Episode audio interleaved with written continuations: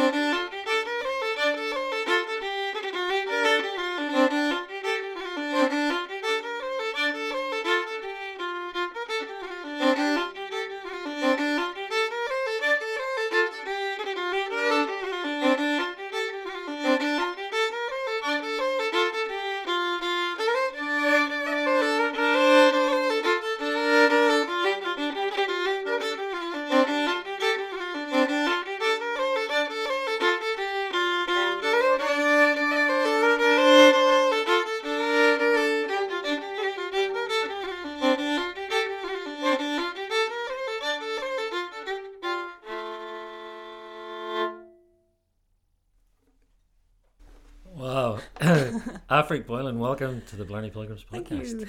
Uh, so, what were those tunes? Uh, the first one was the Golden Castle or An Caisleán Óir, which is written was a hornpipe written by Junior Crehan. Um, and the second one I think is called Mickey Callahan's Fancy. Is there a reason why you, you wanted to start with those? Or? Yeah, I suppose they're probably a pair of tunes which I think that was a moment in my as as a, as a child hearing music where something just sparked for me like a, a sort of the first time I was electrified by music was when I heard those tunes and they were played. It was a fiddle recital at the Willie Clancy Week when I was about twelve. And it was the first year we'd gone as a family, and I heard PJ Hayes, Martin Hayes. I think it might have been um, Bobby Casey with them. Uh, playing those tunes and it just it was just amazing that the rhythm and the the vibe you know it was just like I'd never heard anything like it it was magic music and I was like oh right okay I get it now um so they were they're always they're kind of touchstone tunes for me they kind of yeah they, they were they, they, they were a moment yeah So, so what happened um, to to bring you to the Willie Clancy week where you're like? Well, actually, let me ask you that again. I just want to say though that that playing touched something, and like that was it sounded something something sounded different to me in that. Is is is that the traditional like the what do you call it the the standard way of that tune those those set of tunes been played or Yeah, I mean they are they are um I suppose they're they would be East Clare tunes um and they would be played in that way, a very lilting way. Um yeah. I mean I think they're not always played in that in that key. So the first one I think is is often played in I think G, but um yeah, What what key were you in there? Because I the second one in particular sounded like a, oh god. I don't even know. yeah. Da, da, da, da. So that second was an F. Um, the first one was, I think, um, D minor, probably. Yeah. like um, Yeah. anyone listening to this wouldn't believe it, but I actually was thinking as you were playing that, I thought that second tune sounds like an F, but it might have been just there's something about the um, the timbre of that key that that completely? I think Sort that's of- what grabbed me too. Yeah, there's a, it has a sort of a soulfulness, the, and the, yeah, I, and I remember hearing that that, that recording. And I hope I can someday find it in some archive somewhere. 'cause I, I, I taped it in that recital. I had a little, you know, big those boxy tape recorder recorders, um, and it was, you know noisy. That's kind of squeaks when it's recording as well. But sure, everyone in the audience probably had one as well. And I remember so recording it, and I played that tape so many times, just listening back over that track again and again.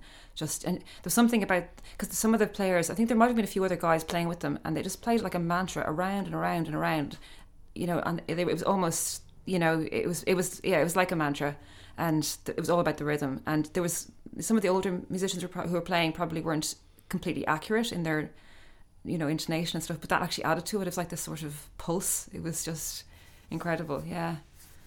And yeah, it was that moment I kind of went, oh, there's magic in this. I, often think when you were sitting in that hall listening to that music, you could actually feel the ocean in in the music. Sometimes that might sound overly sentimental or romantic, but that's the way it felt at the time.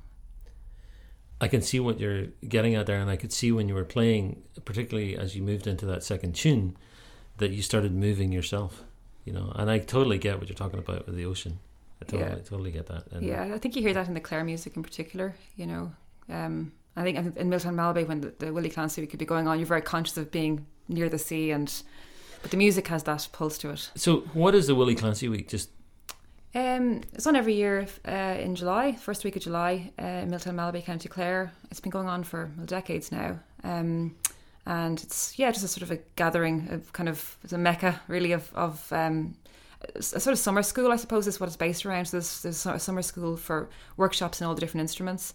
Um, um, and yeah, I suppose you get just children, adults, everyone is congregating and learning tunes from the masters. So all the best, I won't say all the best, but a lot of the best players will give workshops, master classes. So you get that kind of face time with people you normally would, I suppose, at, at that time would have just heard on CDs or on tapes. Right. You know.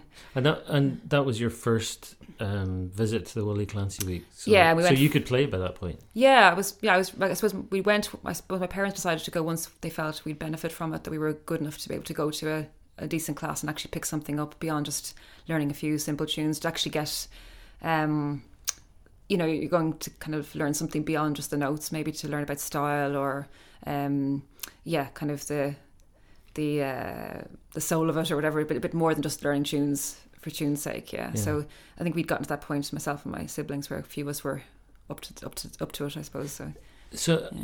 how did you start then? When did you start playing? Um, I I was about five or six years old, and I'd seen, I saw a girl playing fiddle on TV, and I sort of pointed at them, at them at that and said, "I want to do that." So I think there had been plans for me to, to learn piano or something, but they were ditched, and um, yeah, I was I started doing fiddle lessons near. Do you know who it was you saw on the TV? Do you remember? No idea. It was probably something completely random. Yeah, no idea. Um, but I think my father was delighted because he was uh, he was a whistle player and he, he he loved Irish music. He played a bit around the house, um, but had been going to the Fleadh Cheoil for years. Um, so he was he was into it and loved listening to it. And his his father actually had had a fiddle at home and could knock a few tunes out of it. Um, not many, but had a few. And we had that fiddle, so he was delighted when I said I wanted to play the fiddle because he's like, "Oh, great!" So he got his his father's fiddle out and Mm-hmm. gave it to me, and it, it was well. Actually, I learned in a half size first, but he had the he had the full size for when I was able to to to stretch and reach it. You know, so You uh, yeah, I haven't got it in Australia, but it's, it's at home. It's, it's a little bit. It's it's it's a, it's a lovely fiddle. I played it for years, but it's a little bit um, slightly kind of harsh tone at times. Yeah, but it's great to have it. still. Yeah, gorgeous to have it, and it was a really good starting, like to have a good good fiddle start on. Um, but yeah, so he he kind of sourced it. He did a, bit of digging around and found a teacher for me in Rathcoole, which is not too far from where I'm from. And uh, yeah, so Mary Greavy, and I started going to her, and then all my siblings in turn started going to her. So yeah, And and did, did your mum play as well? No, my, my well, my mum actually in, in in more recent years she started taking taking concertina lessons, but she kind of she's kicking herself now. She's like, I was driving you lot to lessons every week. Why didn't I go in and get a lesson myself? It never occurred to her. It was, Right. I suppose mothers do this, parents do this, but uh, she would bring us all to our fiddle lesson every Friday, and uh, you know, at one point there would have been, I mean, there's six of us, but at that time there's probably three or four of us getting our lessons on the same day. So she'd be there for a couple of hours, and we just go home. But she could have easily popped in, sat in, got a lesson. Just, I suppose, you know, busy with lots of kids, didn't think of Mhm. it, but uh, always enjoyed it and loved us doing it, and it was really supportive, and was the one that got us to practice and to to focus and knuckle down. You know, Yeah. yeah. Where, where were you growing up then? Uh, Celbridge, County Kildare. Right. Okay. Yeah. And and both your mum and dad from there. My father grew up in Celbridge on the main street, and my mum was from Clin- er, uh, Clondalkin in Dublin. Right. Right. Yeah. right. And uh, what what did your dad do in Celbridge? Um, so his father, well, his father was, uh, well, his father owned a, a kind of petrol station and a car dealership, but was also a, a TD. So he's a for a while he's a member of parliament in, in in in Dublin. So he's a sort of local politician as well as as being you know a local businessman. So my father grew up kind of in the business, but also uh, I suppose would have been very community minded as well. hmm Um, and yeah, so that that was what they did. Yeah. Uh, What's Celbridge like? I asked that because uh, I've been from Drogheda. You kind of we went up to Dublin, Mm. well, well down, but we used to say up. And then there's like the Lucan and Celbridge and um, Slip. They're all it's this kind of like I don't know what it is. For, I don't want to say the word void, but maybe just a void in my mind. I, I know nothing about that Yeah. area. I mean, uh, Celbridge is gorgeous. It's it's a very historic town. There's a lot to it. I mean, um, Cas- Castletown House, big beautiful old house. Um, I think it was built in the 1700s, so kind of fairly, you know, uh, idyllic, pastoral kind of uh, area. Um, not not much music actually. So Kildare wouldn't be known for traditional music at all. But uh, the town is gorgeous, and I think the, they say the first pint of Guinness was brewed in Celbridge as well. Really. Uh, Arthur Guinness is buried up the road there. Yeah. But um, what, yeah. what kind of place was it to grow up? Um, I suppose it's a very traditional Irish town. You know, we all went to the convent primary school. Um, it was yeah, kind of a very nice, kind of gentle upbringing. Yeah, kind of pretty town, nice people, but uh, yeah, nothing, nothing, nothing, nothing fancy. yeah. I know. I think. Um, uh, well, I, I wonder about that part of the world and, and how I feel about about Dublin and been from Drogheda, where kind of you're close enough to to feel like you're part of the Dublin culture, but Yeah. you're you're you're far far enough away where you're actually Yeah. not. So you're kind of in a no man's land. yeah, we didn't feel like we were Dublin. I think if you're in Lucan, you probably felt more like you're in Dublin. But uh, Lucan's not that far away, right? No, it's only stone's throw. But I think Celbridge and slip would have a um, yeah have a certain kind of atmosphere. I think because there's a lot of old buildings and old farmhouses and things. So it has an older vibe. Yeah. And the Liffey going through it as well. But Mm. So, yeah. were there any sessions happening when you were going up that you remember? Um, at first, no. I mean, we probably, in a way, that that was the start of music in Celbridge. I'm sure there was years and years ago. Maybe there was music there, but um, my father asked Mary Greavy, my, my fiddle teacher, to come and teach lessons in Celbridge because he was involved in a large community centre there in Celbridge that he'd helped kind of set up. It was a, an old mill, that a huge mill that the, the, a community council kind of bought up and and tried to kind of set up as a centre for you know sports and music and things for the local community, and it's, still going today. So. Um, Mary came there to do lessons, and so it was only a handful of us at the start. My my parents got a few other parents interested, and um, and then we started, and then that kind of grew, and then I suppose um, Leixlip had a bit of music happening, and some um, some children playing there as well. So over the last 15, 20 years, quite a lot of music has grown up in in Celbridge Leixlip, and there's quite a lot of good musicians in that area now. But it was when we started, there was nobody really. We had we'd have to go to we'd have to drive to get to a session Yeah. which we did. Um, uh, so the nearest one that we used to go to was in Allenwood, uh, which is just out beyond Prosperous, kind of beyond Clane, so maybe 20 miles away. So when your Yeah. dad playing whistle was was that a solo venture then for a while, or was there a bit of music when he was a lad? Um, I think he learned a few tunes from his father. Like he, he used to play the Blackbird, um, that tune, and uh, but then he'd, as I said, he'd gone to he would have had the Chieftains records and learned a few tunes off that. So the I always remember him from, like one of my earliest musical memories was the um, a tune called "The Rights of Man." Um, he he played that on the whistle, or uh, "The King of the Fairies." Um, tunes like that. Uh, so he hadn't got a huge repertoire, but he played them around the house all the time, and he'd always be whistling as well. Um, so playing the whistle and whistling. So there's always music. Those tunes were always kind of around the house, but he never. He was very busy. He worked too hard probably, and uh, didn't ever get to extend his own repertoire as much as ours. So once we started learning, we fast kind of surpassed him, and he never.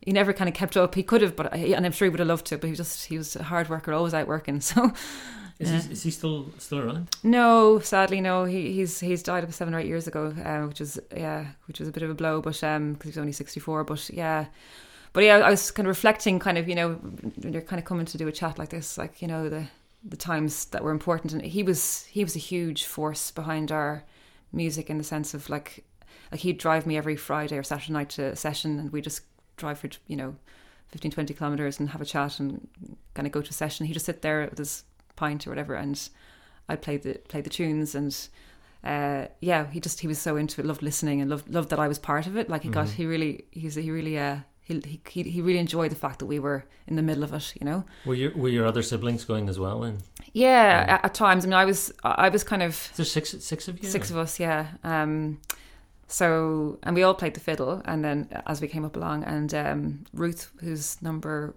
four, um, she took up the concertina. She was the first one to do something that wasn't the fiddle, but um, yeah. So we used to go to this session at Allenwood, and he'd drive me out. He kind of heard about it and started to bring me along. That's where I learned my repertoire of the sort of standard Irish tunes. We go to that session, and they were. It was out. So Allenwood is like a. It's out in the middle of the bog in kind of the Kildare Offaly border, and it's quite you know, f- sort of I won't say bleak, but it's quite it's that flat bogland, Midlands kind of feel to it, and so we drive there in the evening and it'd be getting dark, and you're kind of crossing over the bog, you know, to get to this little like this kind of tiny town that had a pub, uh, an undertaker's, and a church, and a small primary school, and that's it. Um, but this pub, Lar- Larkins, um, had a session that was gone for years. It's gone now, sadly, but um, there was a bunch of musicians, and they were sort of a, a lot of them people came to work for Bord na Móna from different places around the country, Right. and um, there was a few Clare musicians who were working there or had worked there and then kind of settled there. So they were older older fellas. Um, so it was, it was, it was. I often la- think about it. It was funny. I took it for granted at the time. These were these guys were in their seventies. They were like my best mates for like years, and I just go along and I play tunes with them. And I learned, as I said, learned all the the repertoire from them. So there was like the, there's Billy and Benny Birmingham, and uh, so they played um, fiddle and accordion respectively. And then there was Jack Donahue he was from Clare and he played the whistle and he was he was wild and just the best crack. And um, then there was Paddy Smith who was sort of the maitre d and he he played the bodhrán and kind of sang a few songs and got everyone going. Um, and then Jimmy Kenny was um, he was just this man who'd come in and listen. He knew all the tunes. He couldn't play, he could sing, but he knew every tune and he would listen to you intently. And when he was there, everyone played better because he was just he was totally locked onto what you were doing. And if you played well, he'd just look at you and you knew you'd done well. Like yeah. so it was amazing. You know, I just took it for granted. You're a kid, you rock up and you go, oh, this is like normal. And I did it for years. And then after a few a few years in, they started giving me a few bob to do um, the the session on the on Saturday night. I think it was twenty pounds when pounds were pounds, not euros. Mm-hmm. And uh, like it was, it was great for for a 14 15 year old to have a, a gig you know? It's like wow. So um but it was great. They were they were like honestly they were like we just had the best crack and they were just my mates for years you know? Took it for granted and yeah it's mm. funny like you know just and, and all men? Yeah. Mm-hmm. yeah. I mean there'd be other people coming in and out of some like really good musicians. So um um Maura Heinen and um she, was, she had won the All Ireland fiddle at one stage. So she was a really good fiddle player coming in and out. Um um who else? Oh, there was, there was yeah, there was a whole. It, it, random people sort of just wander in and out very unexpectedly at times because they would have connections to the the, the Clare angle, and I think there was a a Tulla Ceilidh band member used to come in now and again, he knew Jack, and different things would right. happen. Um, but yeah, week to week it was on the same crew and often the same tunes. So it's you know kind of you got to learn all the tunes really well because it just had your the sets yeah. and you just played them. That'd be great crack though. There was a, you know, a draw every week through one of those little tombola things with the, uh-huh, the, the draws. Yeah. There's a draw every week. I don't even know what we used to win, but every week there'd be a draw, and yeah, the crack around that. And every every week, Jimmy Kenny, the, the guy who used to listen, used to say, no matter who, when he go swindle, swindle. it was it was great. And then the, the tea and sandwiches would come out at half time in the pub, you know, with the, the Tayto crisps and the lot, and yeah. yeah it was great. So uh, I was talking to somebody the other day who has a sort of teenage kid, and they were saying, you know, there were times when they have always hated driving, uh, like driving from pillar to post mm. with mm. with their child, right, to mm. take them to things. But that now that they're teenagers, this is like the time when they can sort of sequester them in the car, mm. almost away from social media, mm. and you have this time. I mean, yeah. I have the feeling of like you having this time with your dad. Yeah. Right? And it's, it's... Yeah, I, I, think like we just got, you know, you don't even notice it, but you're just getting really close because you have this, as you say, sort of enclosed time that is just sort of every week. And it just, yeah, you'd be chatting about everything kind of from, we talk a lot of politics, even when I was small because he was into that. And I, I always had a, a thing about politics too. So we chat about politics, we chat about music. I God knows what. We must have had a lot of time to talk. But yeah, I think that really brought us together a lot. And then on the way home, you'd be talking about the session and the tunes. And well, yeah, it's rare to have shared friends with you. Yeah, with your, your, parents. Yeah. yeah. and also like I found um, that as, for a foundation as a young person, like I've never, I've never seen the. Um, the difference in age like i've always been able to relate well to people of all ages and particularly like much older people um I, I don't even there's no I don't even see them as older people if you know what I mean as because from that age I was just mates with people who were in their seventies like oh, you know you know much older people and uh, you know that, that sort of stayed with me. So it was a great thing to, to for as a child to experience. Maybe people in the past had more of that when they grew up in you know larger families and communities, and that was normal. Mm. But I know a lot of younger people don't necessarily get to just hang out and have a laugh with older people yeah. completely on the level, you know. Yeah. So yeah, definitely. Do you do you think about your dad when you're playing? Yeah, yeah, a lot. Yeah, I do. Yeah, um, especially those those tunes that when they when they relate to certain moments in our childhood when we were kind of going around as a yeah. family and stuff. Definitely, yeah. Um, yeah, it, it's it's uh, it, there's a sadness in that, you know, because it was it was yeah, he was kind of always the the, the, he's very, always a presence there, especially when we were like, going to the Fleadh Cheoil and competing. And himself and my, and my mum would be there in the audience, and you'd be, you know, looking down, and you know that was yeah, it was it was really big. So yeah, I do. I mean, I'm not I mean, don't always think about him every time I play, no, but uh, yeah, definitely, definitely come into my mind quite a lot. It's just yeah. it's it's um it's just I I find it very. It's like a very sweet resource to have, right? To, yeah. That you have the music as a way of I don't know, accessing.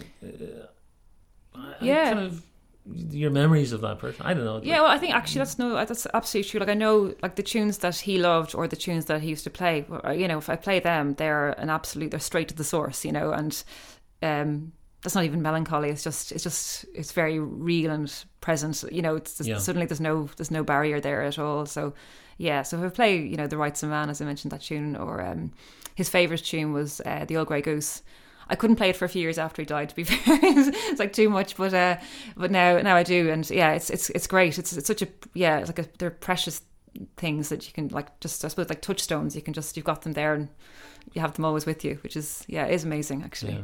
Yeah, Do you fancy doing another tune just yeah, now? Um, yeah, how's the hands? yeah. They're getting a bit warmer. um, let's see now. Do you think you could you could play the the was it the Grey Goose Man? Is- what's- Oh, I know. I, No. I should have polished that one up. um, let's see. Yeah, I might play um, a couple of reels that I used to play a lot with my friends going, growing up in the when I was in my teens, um, which I'm sure we'll talk about in a minute. But um, yeah, I'll try try and give these a go.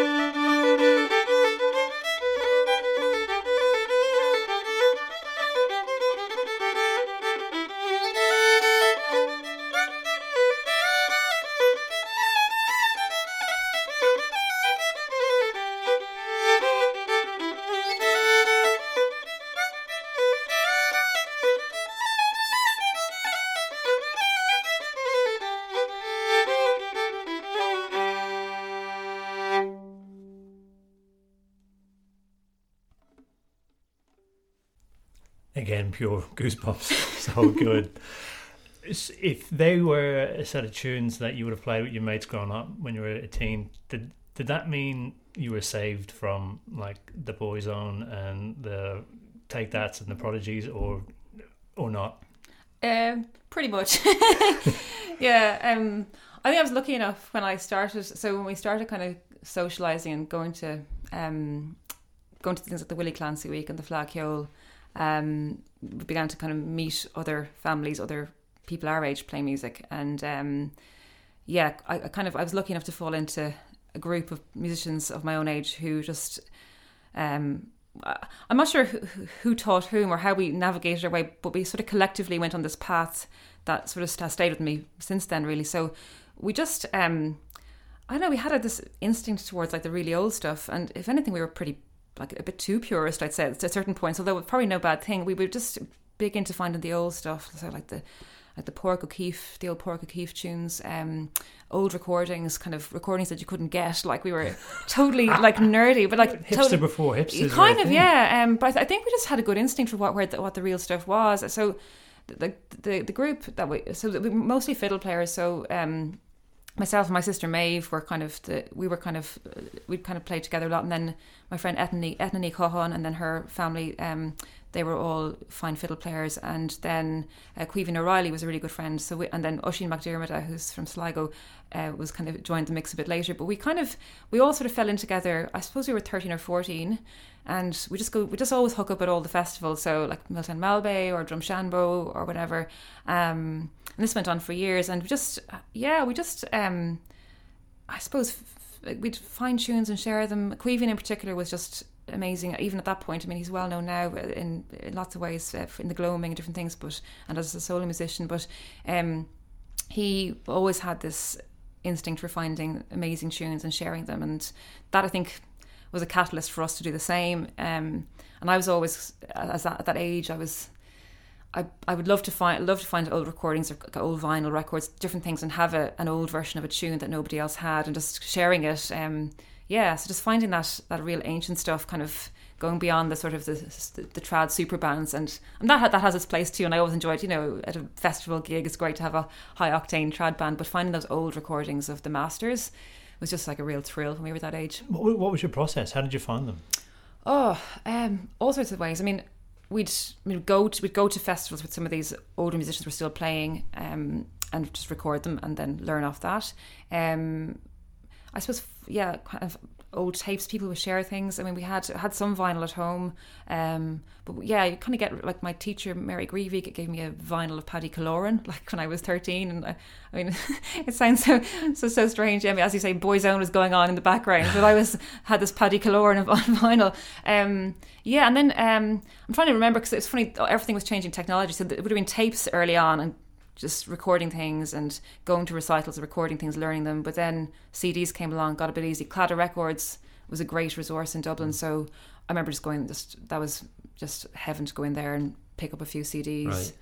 Um, you could browse, and yeah, so I had a lot of CDs that I used to just go and buy there. And um, yeah, it's funny because now it's, it's, you know you almost forget how you used to do it when you can just hop onto the That's internet funny, now. Isn't it? Yeah. But that yeah, I would have kind of been sourcing them probably Claddagh Records mainly um, would have been the go-to place. And and aside from the the sort of inspiration of somebody coming to you and say, you know, one of your mates saying, "Oh, I find this," like, what was really motivating you? What was the attraction for you of finding something?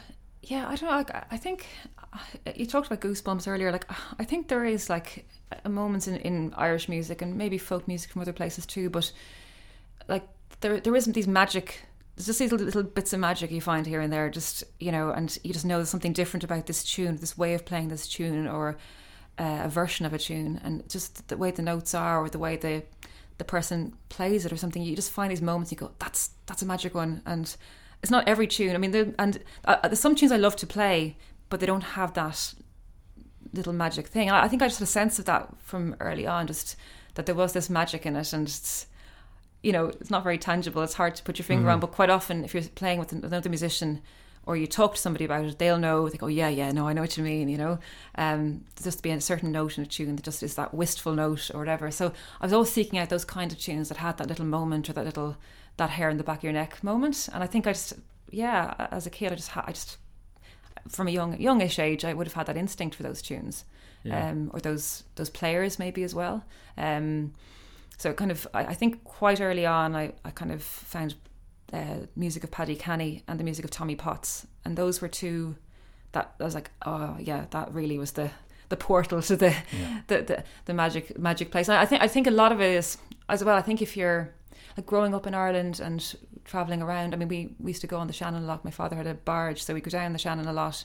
Um, you'd be in sort of wild places, you know, and uh, like it sounds probably overly sentimental, but I do feel like the, the music and the land and like the mountains, the sea, the people, like it really all connected. And you know, sometimes the I don't know, some of the tunes just really give you that sense of the, the, the, roots in Ireland. Like you really, it's just almost like it's in the bedrock or something, you know. Um, so uh, the spirit of the place or whatever. And so there's certain tunes and music I've always felt that just do that for me and maybe for other people too. So yeah. Yeah, it's an interesting one. The the traveling to Ireland, like from for me anyway, really only appreciating this music since I've lived outside the country. Mm. There's there's a there's a strange urge for me to to go back and listen mm. to music in in the setting. I got to listen to it in in Drogheda the Fleadh last year, and there's there's an intangible aspect to it that really it's the it's the final mm. slot on the jigsaw puzzle of mm. it, it, all starts to make sense. It's funny. I was even just watching um, Cormac Begley's he did a live Facebook thing, and he he introduced it by talking about the mountains behind him, mm. and then he sat in his caravan and as the sun set, and just the set and setting for the mm. tunes he was playing, it mm. just it made so much sense. Yeah, and that could have been. I don't know. I would probably be on the cynical side of things. That could have been felt very ham-fisted, but it just felt so natural and I, I, don't know I love hearing that kind of music in that yeah. in that setting I think that there's the, the music there's a there's a wildness to it like it's and it's it's an, a rawness and an honesty to it like and so some of it is so old you know so, uh, literally as old as the hills and I think you know when you're in the right sort of state of mind and especially if you're kind of like out in the countryside or somewhere, you can just yeah, I think you can feel it. You know, it's I don't think it's being overly romantic or anything. I think it just it just simply is. You know, yeah, the music belongs there, and when you play it or hear it played well, you you know you can connect right back into that energy, whatever yeah. it is, you know. Just when you were talking about uh, kind of crate digging and, and finding these these tunes too with your your group of mates, was that almost like a was there a bit of not competitive, but a bit of um the the the rarer and the better, the more obscure the tune that you can find, and and sh- you sharing that kind of stuff. Oh yeah, you know, you just love to share like a, an, like an amazing like find if you found a,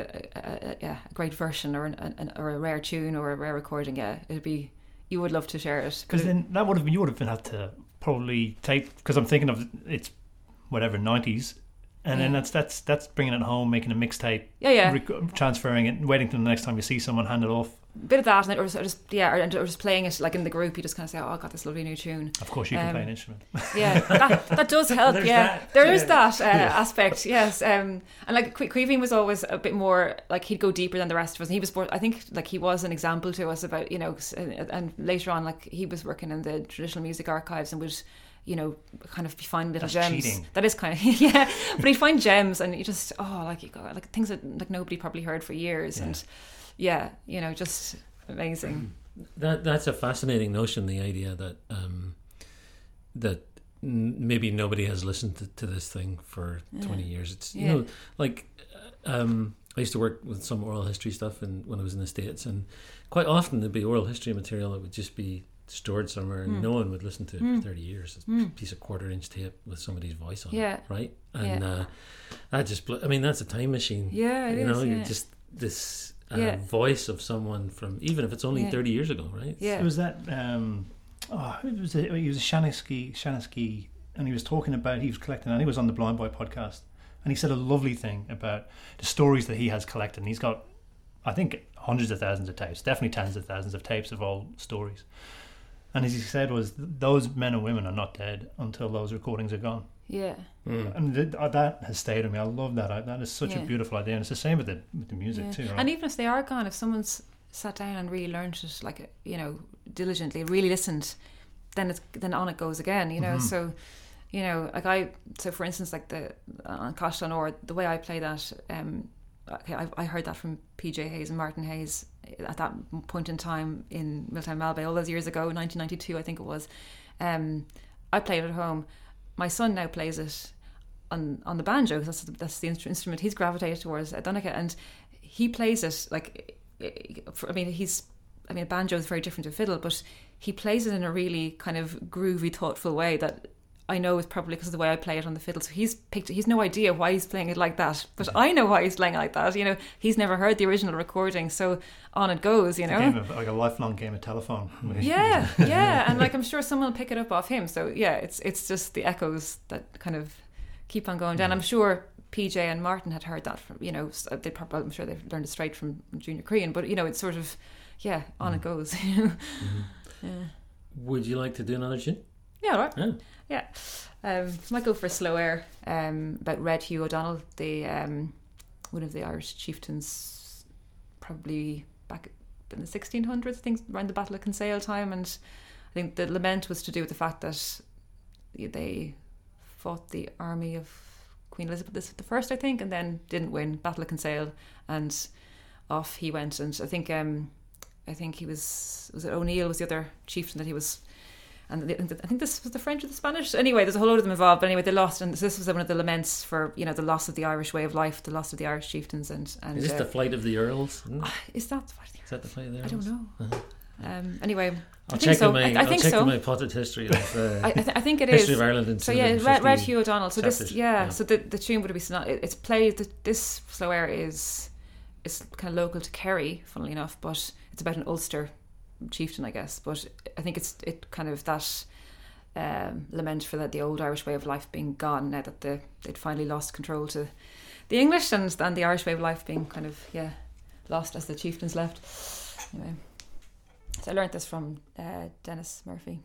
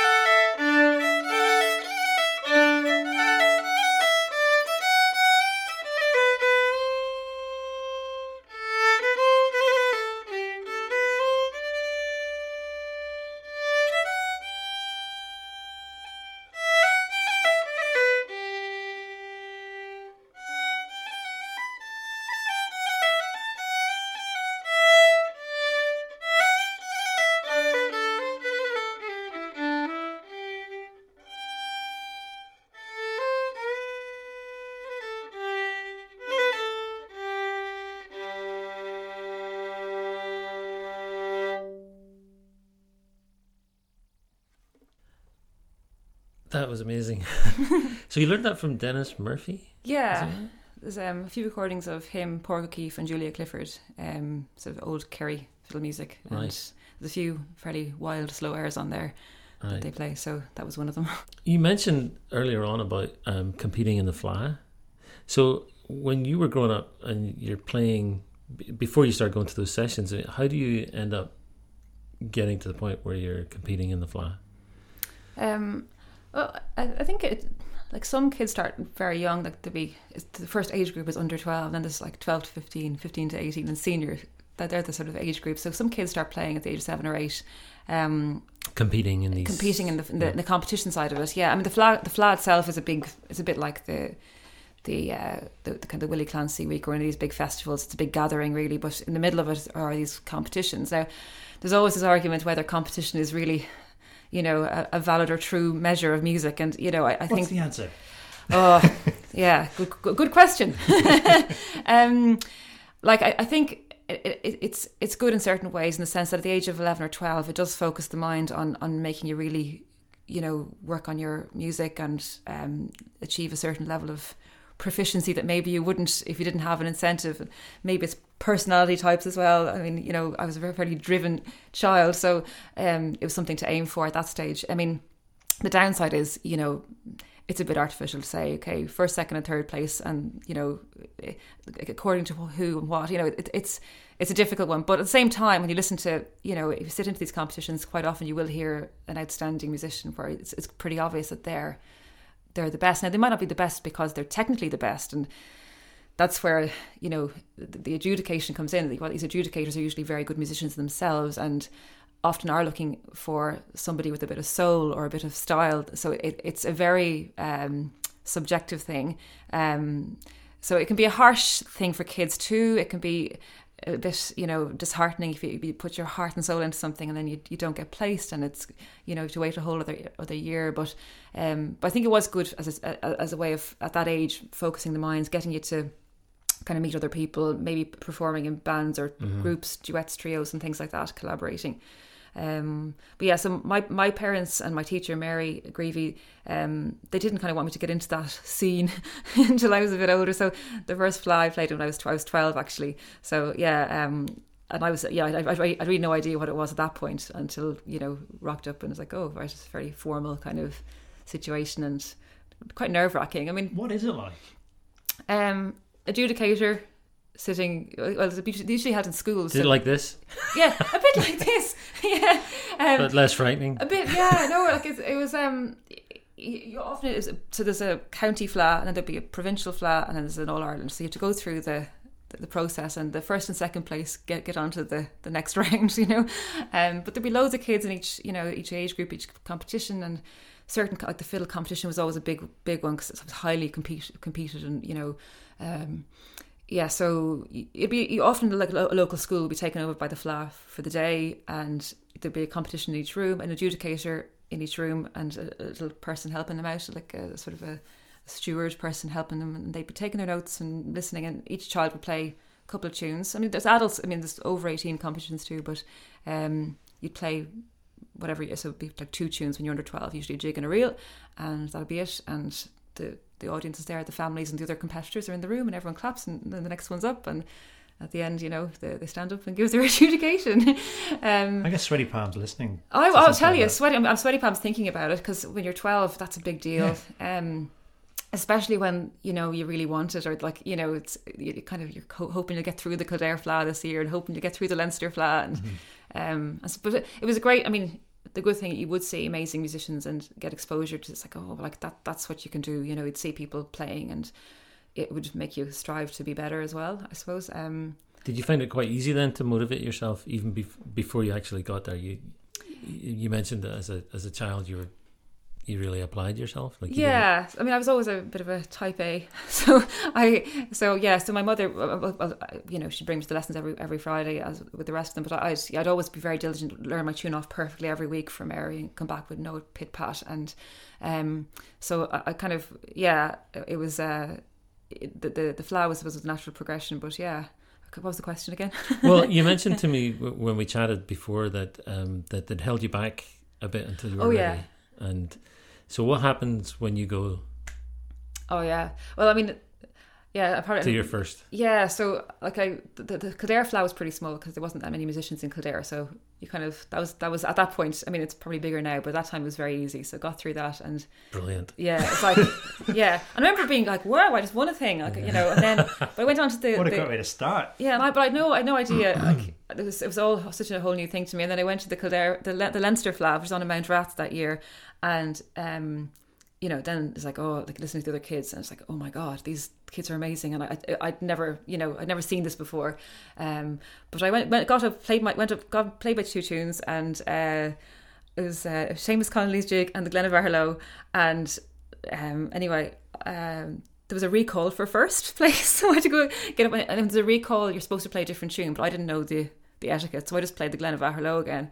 Um, so I'm sure that was drawing lots of comments in the audience. We're just playing the same tune again, but I had no idea. So just played it again. Anyway, uh, but anyway, I won, and uh, I remember just like just turning around and just my, my father behind in the row behind me, just like tears streaming down his face, you know, because like he'd he'd been going to the Fleadh Cheoil since he was you know since he was in his late teens, kind of, and uh, you know to see his own little girl just suddenly win the Leinster Fleadh, and I was just like jaw on the ground, oh my god, so yes, I got to go to the All Ireland in my first year, and that was amazing. But uh, yeah, I mean, you know, and uh, I think you do get a bit swept up in the competitions for a while. Like it becomes a bit of a probably unhealthy focus. There's probably times in my teens where I was just like, oh, got to win, and you know, or like you really push yourself. And I got play second in the All Ireland one year, and but it wasn't. It's like, oh, I just wanted to win it, you know. Second? yeah, again, you know, but you, uh, reflecting back now, of course, you realize, you know, yeah, that that's I mean it's, competitions are all well and good, but you know you, you, you can get a bit over focused on that too, and I probably did for a few years. but um, but Do you, yeah, do you know what? Do you know uh, at that sort of twelve year old level, um, when you win the Leinster Fleadh? do you know what the adjudicator was hearing in you? Do you have a sense now, as an older person, of what?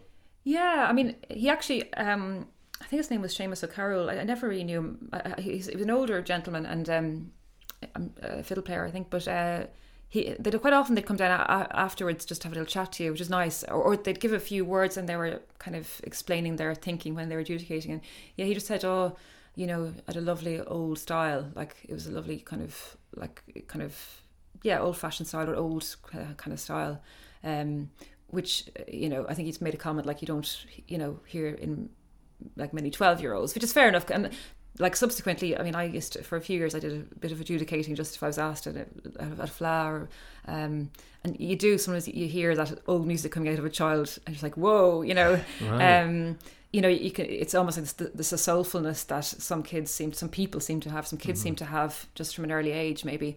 And you could see children that are and adults who are, are very technically adept but then you hear someone who's got the the soul and it's like oh you know and it's it might not be as technical but it's got that, that magic you know and um but I'm, I'm not saying my music was magical but it was I think I had a bit of a I think it may, it maybe kind of locked into some of Mary's style the Roscommon style that she had and listen I think having list I was listening to things so um I'd say a lot of children that age maybe wouldn't have been listening to as much of other musicians at that point so I was probably absorbing a bit of some of the styles maybe the Clare style a little bit as well and um that was in my that was sort of beginning to filter into my music maybe that's what was being picked up on you know um but yeah What I, I'm wondering about the when you're talking about those styles like the Roscommon and and Clare and so on.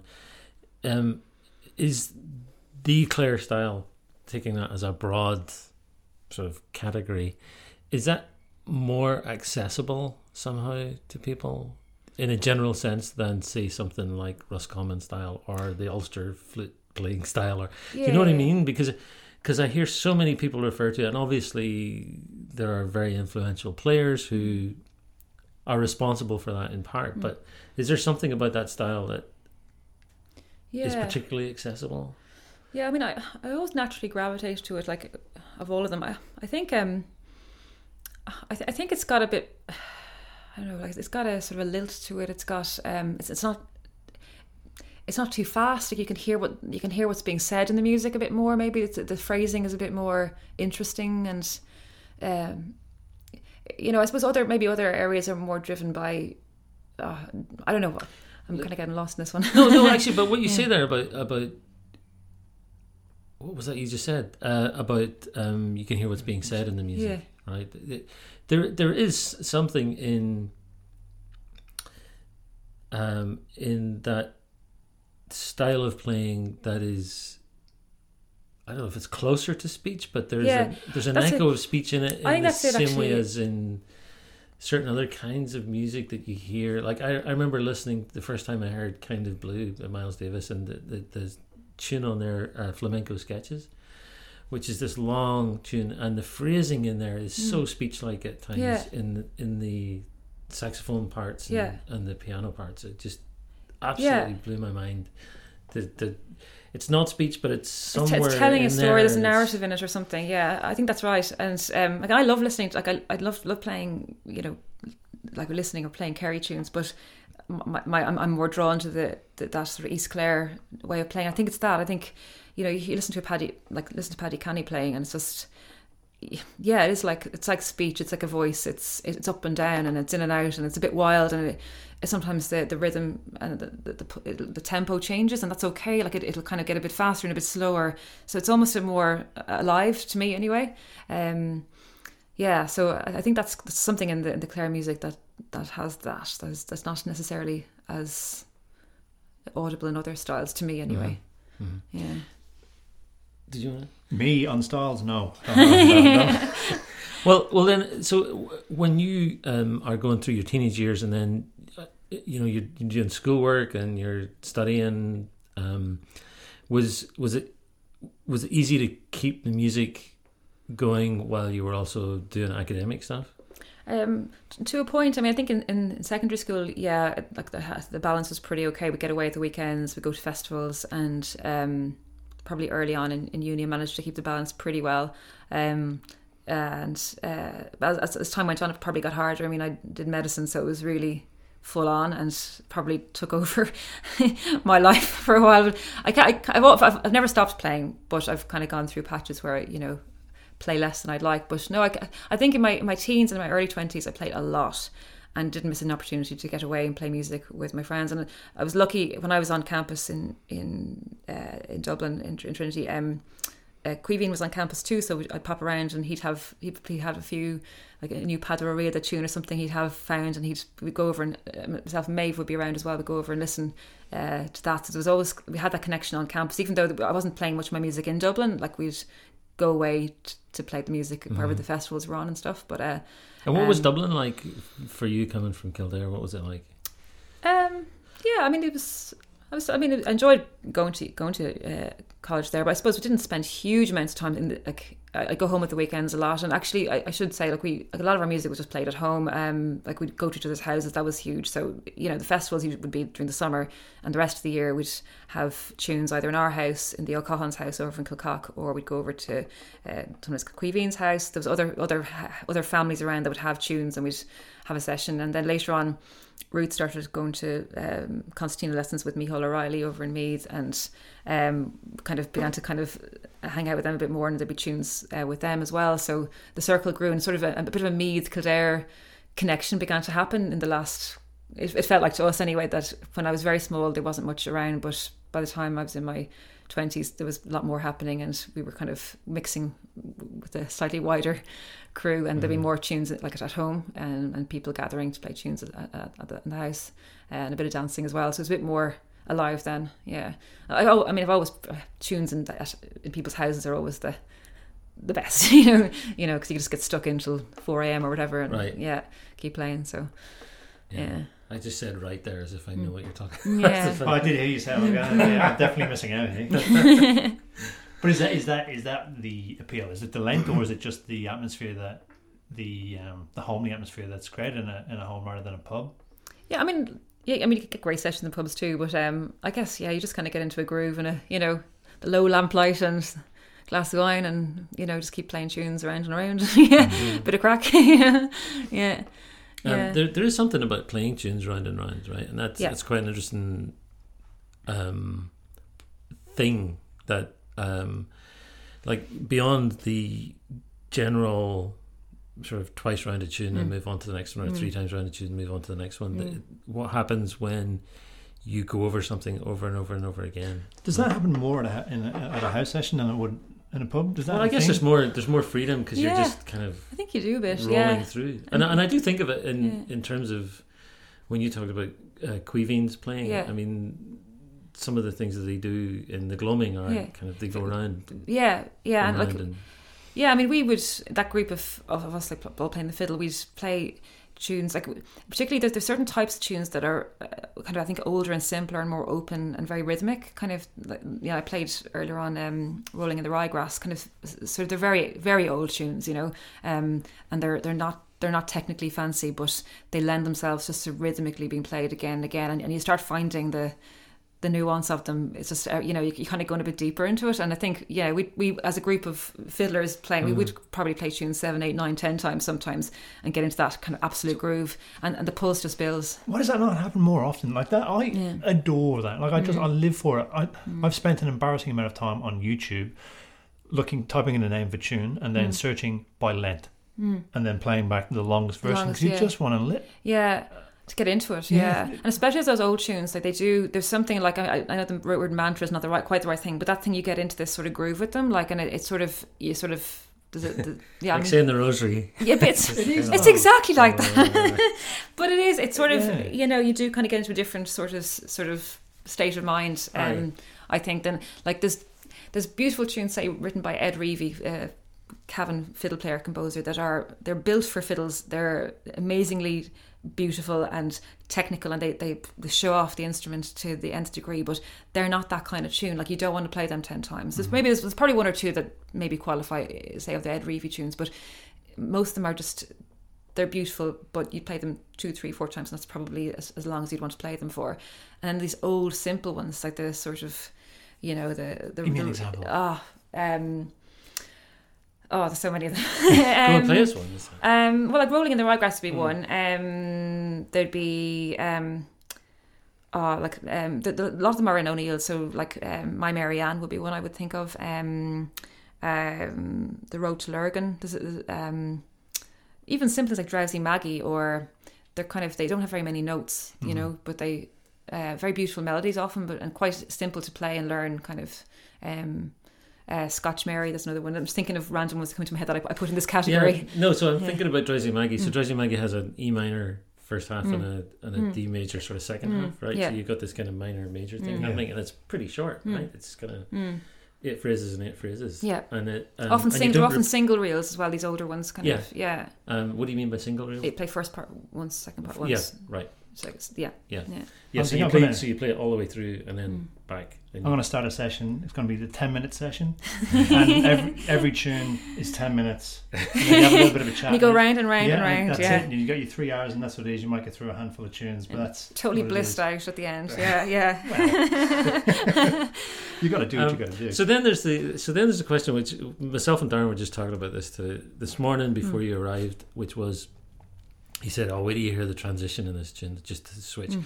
So the moment when you approach the, the kind of the cusp, Yeah. and then you move into this other Yeah. tune, right? And and in listening to recorded music, those are sometimes the most sublime moments Yeah. where there's that There's a bit of ecstasy there, isn't there? Ah, yeah, it's, yeah, it's, yeah. uh, it's just incredible. And I'm trying to, I can't think of an example. Actually, I can't think of an example. The example was actually, again, it was uh, your pal Caoimhín playing Yeah. with uh, Cormac Begley. Yes. Where they do Fig for a Kiss Yeah. and several other tunes together. And the transitions in Yeah. that long set are It's beautiful. just yeah, so yeah, yeah. beautiful.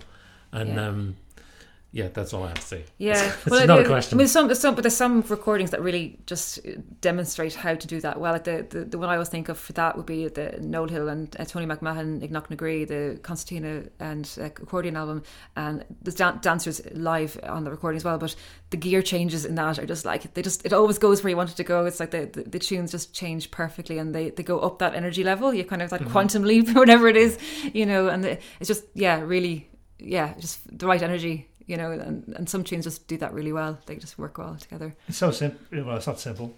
So when I used to DJ, a, a one of the tools I was told about, embarrassingly late into my DJing, was about just playing with the keys. So you know mm-hmm. you can shift the room by changing the key. Yeah, And I'm like, but what are you talking about? Yeah. A key, like there's loads of keys in a in a tune, Yeah. but, a tune will be in a, A certain and, key. and then if you if you've got the depth of hand to to know when to change that gear, yeah, you can you can blow a place apart. Or you've Yeah. got you've got a room in your hand, and, and it's the same thing. I'm Yeah. only going on about this because it's just kicked. It's the same It's in the a same set of thing. tunes, right? Yeah, and probably some of it's probably to do with relative majors and minors and things like keys that do work well together. And sometimes it's just the the shape of the tune that the, like moving into a tune that say sort of starts up higher as well and has a has a brighter sound or whatever. Yeah. Um, that just works. But yeah, I think some of it is to do with that contrast of you know one key to another. Definitely. Do you um do you get into the academic side of music? Um, yes and no. I mean, I did I did music in, in like secondary school for leaving cert and that. And I like I, I I would listen to all sorts of things like I quite like baroque music and different things. And so at, at certain points in time, I probably would have been, yeah, I would have had good knowledge of of kind of you know how to. I can think for leaving cert, we had to be able to do the the SATB, you know, the soprano, alto, tenor, bass for a Bach chorale. So you get what you get one line, you had to fill it out with what Bach would have written. Like you'd have to kind of know how to do that. Really? So I would have been technically uh, like able to do that at one point. At one point, I don't. I wouldn't be able to do it now. But well, look what we that. have here. Um, but yeah, so at certain points, but yeah, but now I wouldn't. I mean, I, I love to read about you know musicians and their influences and things, and um, but yeah, so yeah, w- I suppose I'd go into it, but in a different way, probably more on the personal side now, or wanting to hear people's uh, thoughts on the music uh, more than anything, and what they're trying to do when they're playing, but le- rather than the the technicalities as such. Yeah. So, c- can we have another tune, and then I have a couple more things that I really want to ask you about. You didn't? Is that Yeah, okay? yeah, all good, yeah, yeah. yeah, brilliant. Cool. Um, so this, let's see. Yeah, this is the Battle of Aughrim. Um, so it's, yeah, it's an old kind of military kind of style thing, I suppose.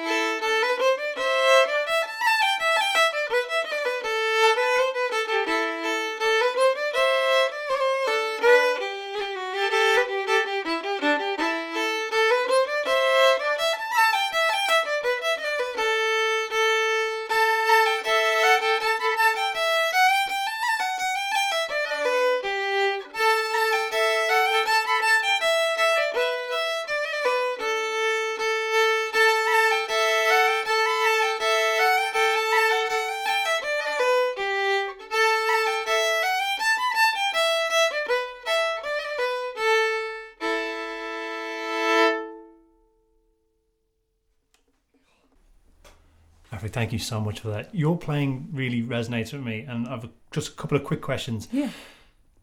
It, is it your style, or is it the tunes that you're playing that has the? It, are they called double stops? Where is it where you're bowing two strings? Yeah. I'm hearing a lot of that, and I, that sweetness just melts me. So, is it the tunes, or is that you your style? Um, probably my style. Yeah. Yeah. Um, tend to do a fair bit of that. Oh, it's so nice. And then the other part of it too, I think, is just the is the timbre of your your fiddle. What what fiddle do you play? Yeah, um, yeah. This it's, it's a. I think it's an old. We reckon it's a German fiddle. It's a very old fiddle, and it was it's sort of a, a funny story about how I got it. So I, I was I was playing my grandfather's fiddle from the age of about twelve to fourteen, but it was kind of I was a bit limited by it because it was it just it was a little bit harsh at times. And actually, the, the moment I sort of we broke up was I was I was I was, I was at Miltown Malbay at um at the, one of the like the workshop I've been waiting waiting to go to all my life basically. So it was like I still can't believe I was in this room with these people. But um, in one of the last years, these fellas were teaching. So uh, Bobby Casey,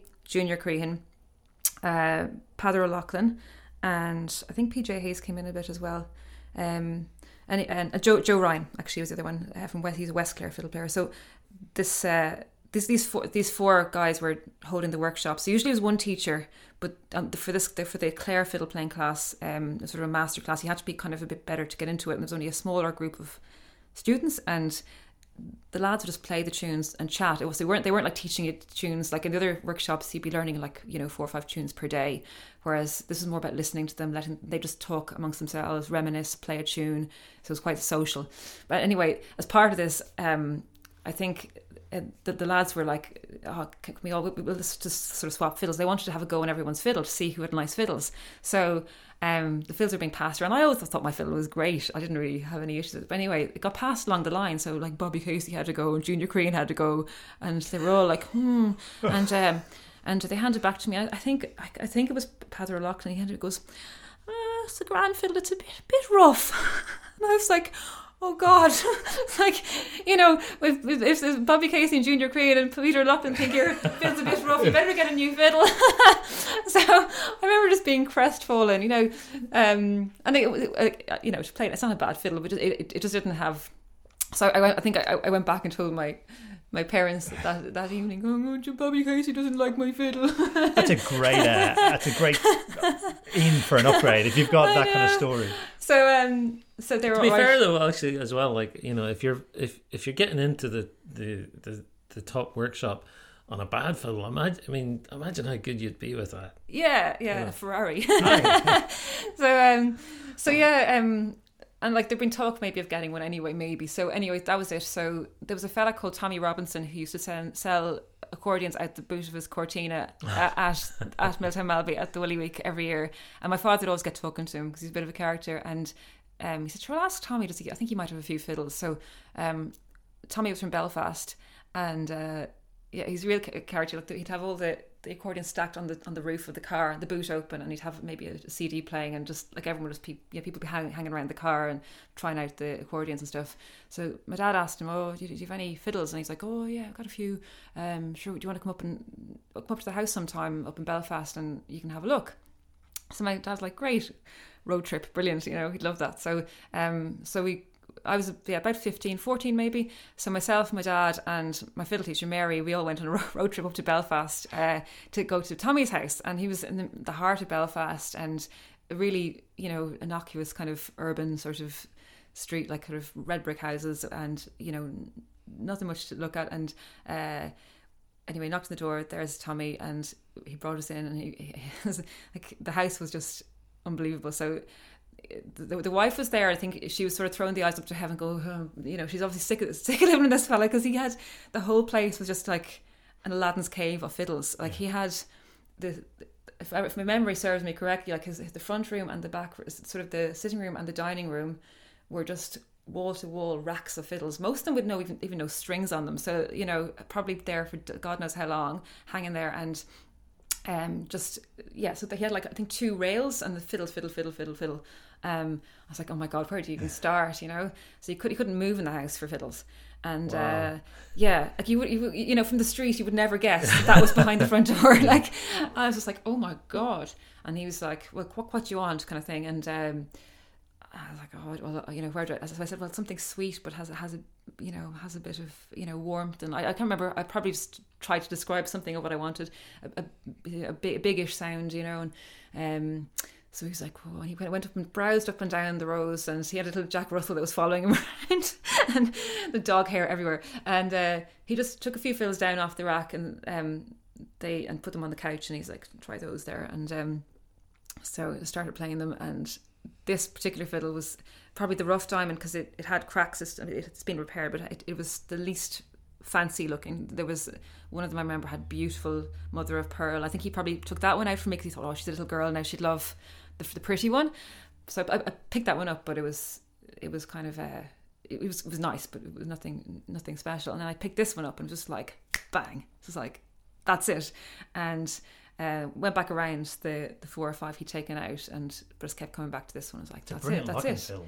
Yeah. I love that varnish. Yeah, it's. I mean, it's. Yeah, so it was just. It was just one of those things. Just, just physically, just suited me straight away. Um, and it was lovely that it was just so clear. There was no, there was no competition then. It was like Yeah. no matter what he took out then for each try, I was like, no, no, this is the one. And I remember my teacher being a little bit. She was like, oh, like it looks a bit kind of because it had these cracks. You know, it needed like it was definitely it had seen a bit of playing and maybe it'd been dropped or something. But I was like, no, no, no, like just just so easy to play. So I think it was four four hundred. I think about four hundred pounds were exchanged, and then Tommy brought us out for tea for uh, fish and chips down the down the local tipper, and then off we went, and that was it. Yeah, so it was yeah, great great day trip. And there it is. there it is. There there it still is. Yeah, Wow, yeah. So and I still haven't. I've never played a fiddle I liked better than it. So yeah, that's brilliant. made a good choice. Yeah, yeah.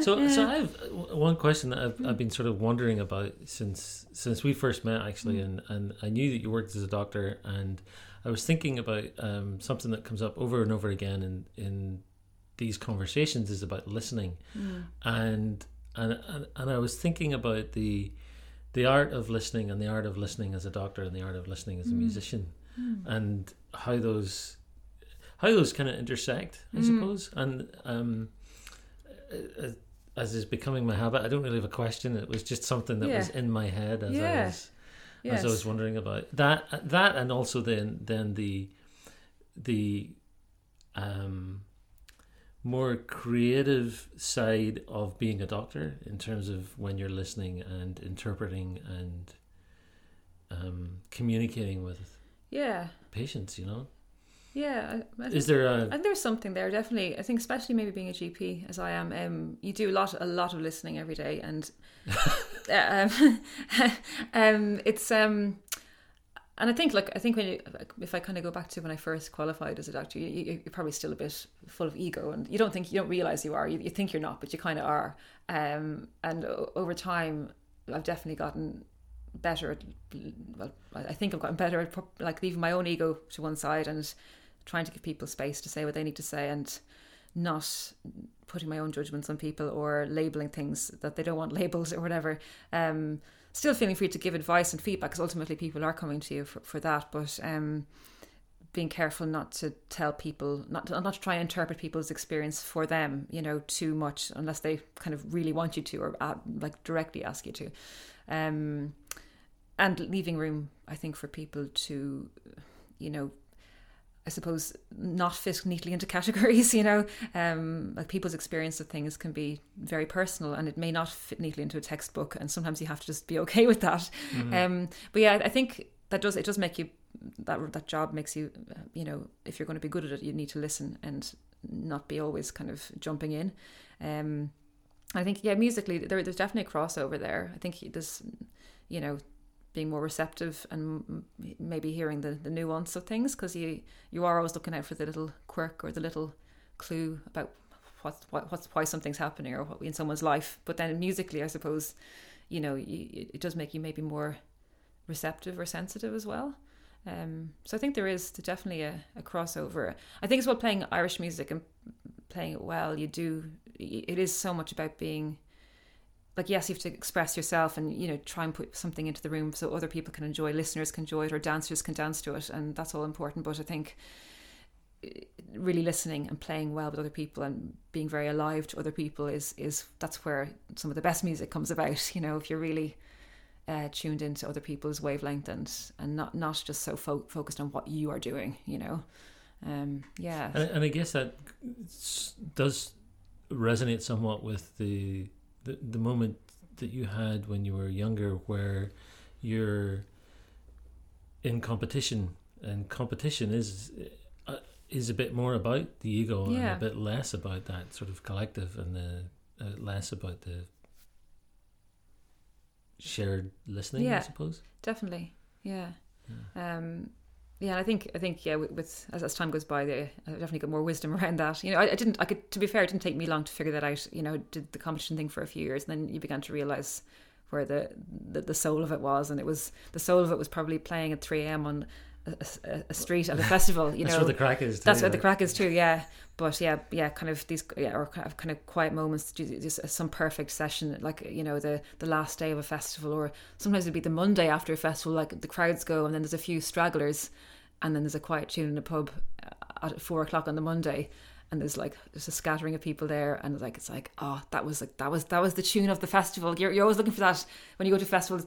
You're hoping to get that one little nugget where you go, yes, you know, the right people, the right moment and then everyone's in this right headspace and then you get that magic moment happening. So that's that sort of uh yeah you begin to realize okay that's where the magic is you know?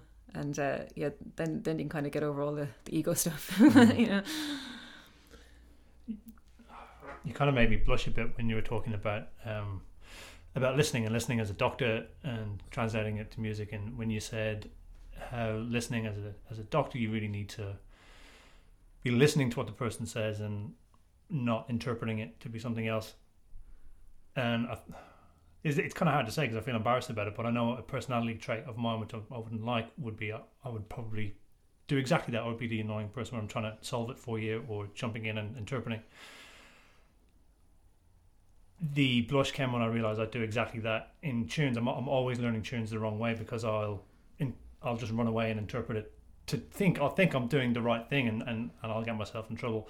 Uh, that that hit hard and hit Oh. home. So uh, that's that's that's really nice. No, no, no. It's, that's great. I, I I I think finding those moments where you can see that correlations has come from music. Maybe I can start applying that thinking in both parts yeah of my life. but it's give and take i mean I think it's it's also important not to be afraid to express and to sort of like musically reach out and i think when you're playing with another person um and I, I play with Kieran, my husband, a lot of uh, kind of music. He plays concertina, and you know, when you're playing a duet with um, somebody uh, regularly, you do start kind of finding communication points that you, you can sort of uh, sometimes become almost a little bit. Um, you can kind of preempt things or anticipate things that the other person is going to do, or you might musically suggest something. It's like you push it across the table in, in real time, and they, they grab it, they, they, they, get it, you know, or yeah, or you end up putting in the same variation at the same time randomly, and you kind of both open your eyes and go, huh, how did that happen, you know?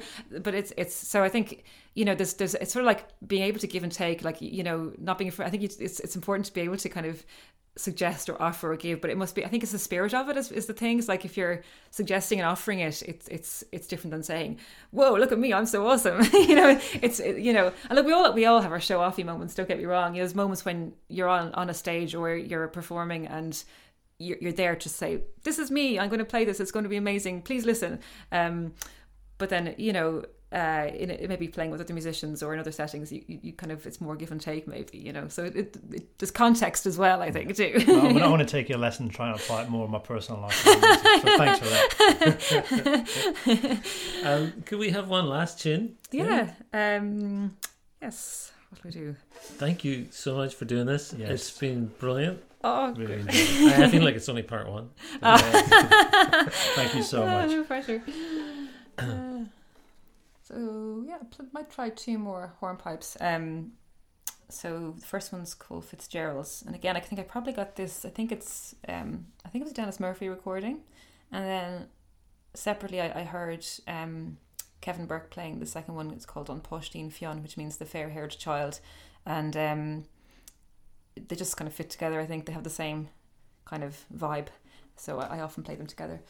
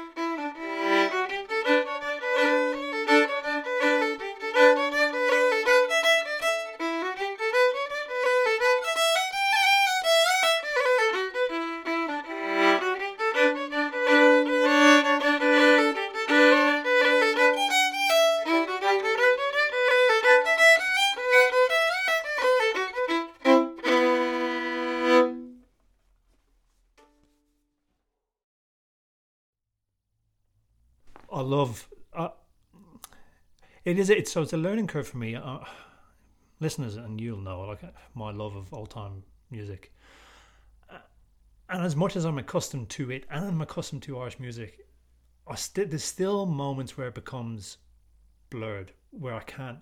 I'm hearing I'm hearing things I love in one and in the other, but it's the same things. And today I had a bit of a a penny drop when I was. I think I, I, mentioned that, and it's the crossbowing. And I think for me personally, that's what I love. In, Playing a couple of strings at a time. Yeah. On the yeah. and it just adds a for me a, I want to say sweetness but it's not there's a there's a, an extra emotive value in doing that for me and Afric's playing just got like that that's that's my wavelength is exactly in what what she was playing that was an absolute pleasure to to listen to Yeah, and and the the chat we had. This always happens when you turn off the tape. There's another little bit. Um, yeah. where when you nipped out after after we'd finished, Darren, um, we were talking about hornpipes and those hornpipes she played, and the sh- there's something very satisfying about the shape of a hornpipe, and I don't know how to describe it, but uh, we were just chatting about that, and the the simplicity of those older hornpipes that she was playing. They're not so triplety. They're not so diddly diddly diddly diddly diddly. Mhm. Um, there, there's more space in there, and there's there's something about the uh, pacing that is just so, uh, is, like you say, just it's right on the money. Mm. It's so beautiful. And I know with this this episode I'll be I'll be dipping back in Aye. many times to, Aye. to listen So to thank you so much, Afric. That was that was really something else. Uh, again, thanks to our patrons. And um, yeah, look, patreon.com forward slash Blarney Pilgrims if you feel inspired after listening to that episode. We'll be back again next week. Yes, we will, and And- it's going to be brilliant. We'll talk to you then. All right, see you Good then. Hi, my name is Rosa. P- please become a subscriber to the podcast. Thank you.